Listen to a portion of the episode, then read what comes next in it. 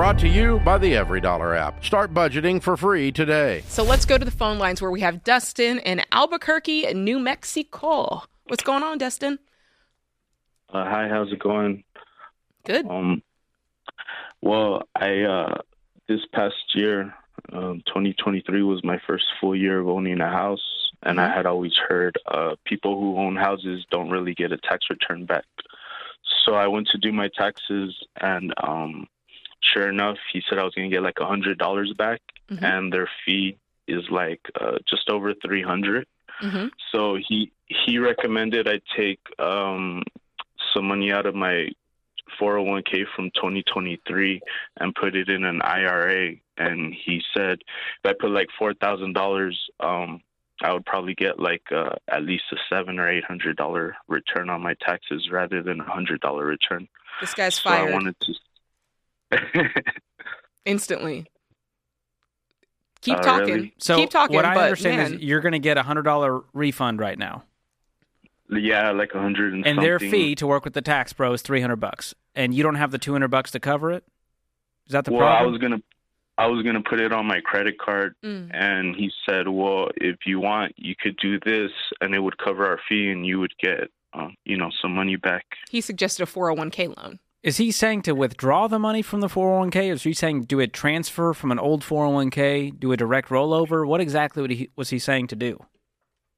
Um, if I understood right, he wanted me to roll over like four thousand dollars from my four hundred one k from Is an old employer? um, from my earnings from 2023. No, uh, I'm still working with this employer. Well, you. Okay. You're not going to be able to do a rollover unless you leave that employer. Oh, okay. So what he's saying to do, it sounds like he's saying to withdraw money from the 401k. He wants him to w- withdraw it to pay. To pay. Yeah, which to will cause you to pay like it in thirty-five IRA. percent penalties and taxes in order to do that. Oh, okay. I didn't know that. Listen, If yeah, I I don't trust this tax guy. First of all, he's missing a few brain cells, here's the thing, telling you to do this so that you can cover the three two hundred dollar three hundred dollar fee you owe George. We can't. We, we're expending way too many mental calories trying to understand Ugh. that this tax guy is whack.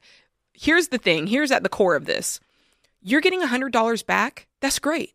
That means you didn't overpay taxes. And, comma, you have to pay them for their services. So I think right now you've just got to break your mind for a moment because what's happening is is normal. Like I don't pay that much in taxes and I have to pay my tax guy. Like that that right there is actually normal. What's what or what should happen is what I should say. What's normal is people get back $8,000 and they don't even feel that they paid their tax professional because they're getting out back these exorbitant amounts and they're thinking that they won the lottery and that their tax guy did something wonderful for them when really all they did was just loan the government money all year long and didn't even collect any interest on it. And so I Yeah. kind of want to reframe your brain there and just go, listen, you're it's great. You didn't get a tax refund back. That just means you didn't overpay the government. You had access to all of your money all year long, which is a good thing. And now you got to pay these guys for their services. No harm, no foul. Like that's that's the way it should be. so when do you have to Alright, make so- this payment? Well, he, he we were doing my taxes this past weekend, and he just put it on hold. Um, you know, until I, I looked into. He told me to look into the IRA and to see if I could take money out of my 401k. But then I heard about you guys. Um, you know, I, I've never really listened to the show, but I heard about you guys, so I thought I'd call and ask. I'm so glad you did, Dustin. Mhm. Truly. So here's the deal. I'm going to go. How much can I work? What can I sell in order to make three hundred dollars to pay this guy's tax fee? But then I'm done with him. And we're not taking out 401k loans to pay our tax guy for our income tax return. Okay, and um, I, I don't know if I can ask too. Um, I, I've always wondered about like a Roth IRA. What, would have like should I just stick with my 401ks or should I consider moving to like a? Do you have any IRA? debt? Um, just the house. Uh, Just Okay. your mortgage payment. No, no credit card debt, no car payment. well, I have uh, a little bit of credit card debt, like six hundred dollars, but That's my, debt? Like I travel, I travel for work, so I use my credit card like to eat. And I get travel for work. reimbursed I use work. my debit card. Yeah. and that way Oh, I can't yeah. go into debt. Mm-hmm. And if they if they're causing you to go into debt, they need to provide you a company card for that. But do Well, not they- put company expenses on a credit card because if something happens, you're you're on the hook. If they fire you or whatever and they're like, you know, we don't even know what you're talking about. That's not an expense anymore. You're on the hook for that bill, dude.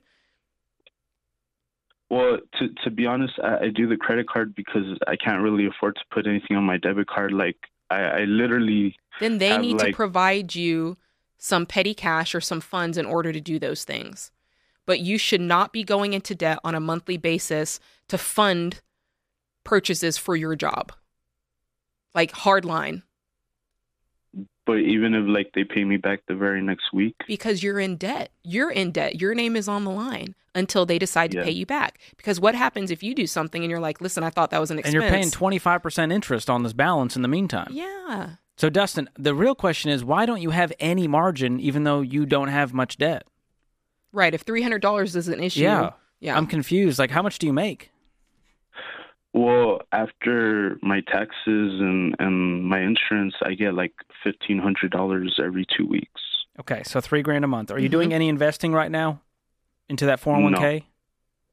Well, yeah, what what whatever. Um, I- I mean, I don't know exactly how much it is, but it's just whatever my job put forward. Well, it's about to be zero percent because right now you need a thousand dollars in a starter emergency fund because you're going to keep going back into credit card debt if we don't solve this.